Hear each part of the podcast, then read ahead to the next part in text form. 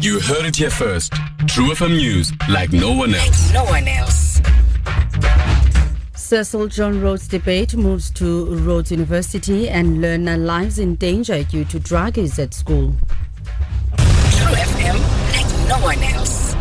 For SABC News on True FM at 3, I'm Pindi Ndamase. Good afternoon. The debate about Cecil John Rhodes has moved to Rhodes University in Grahamstown with calls for the name of the university to be changed. Students are pressuring management to change it, arguing that Rhodes stood for racism and white supremacy.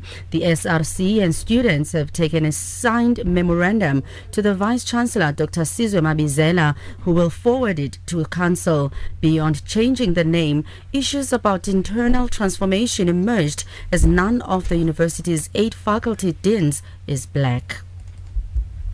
The misuse of drugs and alcohol by some learners of Excelsior Comprehensive School at Northcrest in Mthatha in the Eastern Cape poses a huge challenge to teachers and other learners.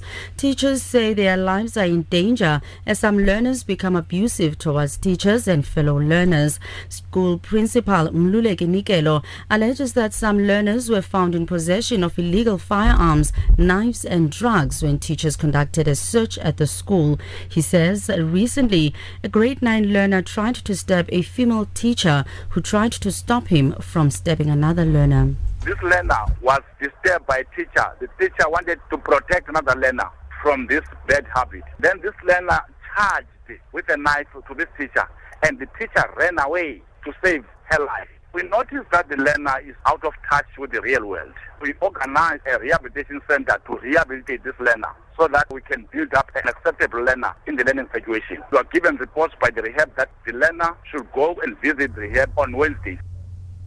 The Basic Education Department recorded 20,000 learner pregnancies last year.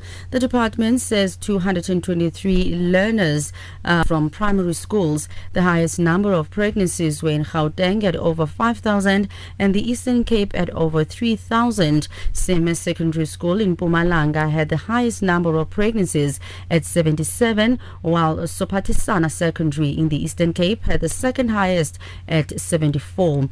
The primary school with the highest number of pregnancies is KT Twala in Mpumalanga at 13.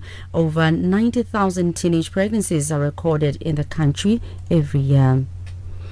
Lack of proper educational programs has been identified as one of the contributing factors for women's inability to make free decisions about their sexual reproductive health and rights. This emerged during a two-day conference on sexual reproductive health and rights underway in East London. The conference is organized by Masimanyane Women's Support Center. Various women's groups from different institutions across the province are deliberating on women health matters. An independent independent occupational medical practitioner Bulelwa Mnyanda says it's imperative to embark on sex education. Sex education is to be given at home by parents openly to their family. Secondly, at schools, either the school invites a nurse or a doctor, social worker. Information has to be accessed freely, and nurses working in the clinics have to give this education talks to people attending clinic because patients often complain of the attitude of nurses that they just they will just give you some tablets without explaining how they are going to help they start giving family planning to young children without talking about side effects of such medication and lastly, the case in which Eskom CEO Tshediso Matona is challenging his suspension will be heard tomorrow in Labour Court. Meanwhile, Public Enterprises Minister Lynne Brown says she has not been formally informed about whether the board of Eskom has passed a vote of no confidence in chairperson Zola Tsotsi.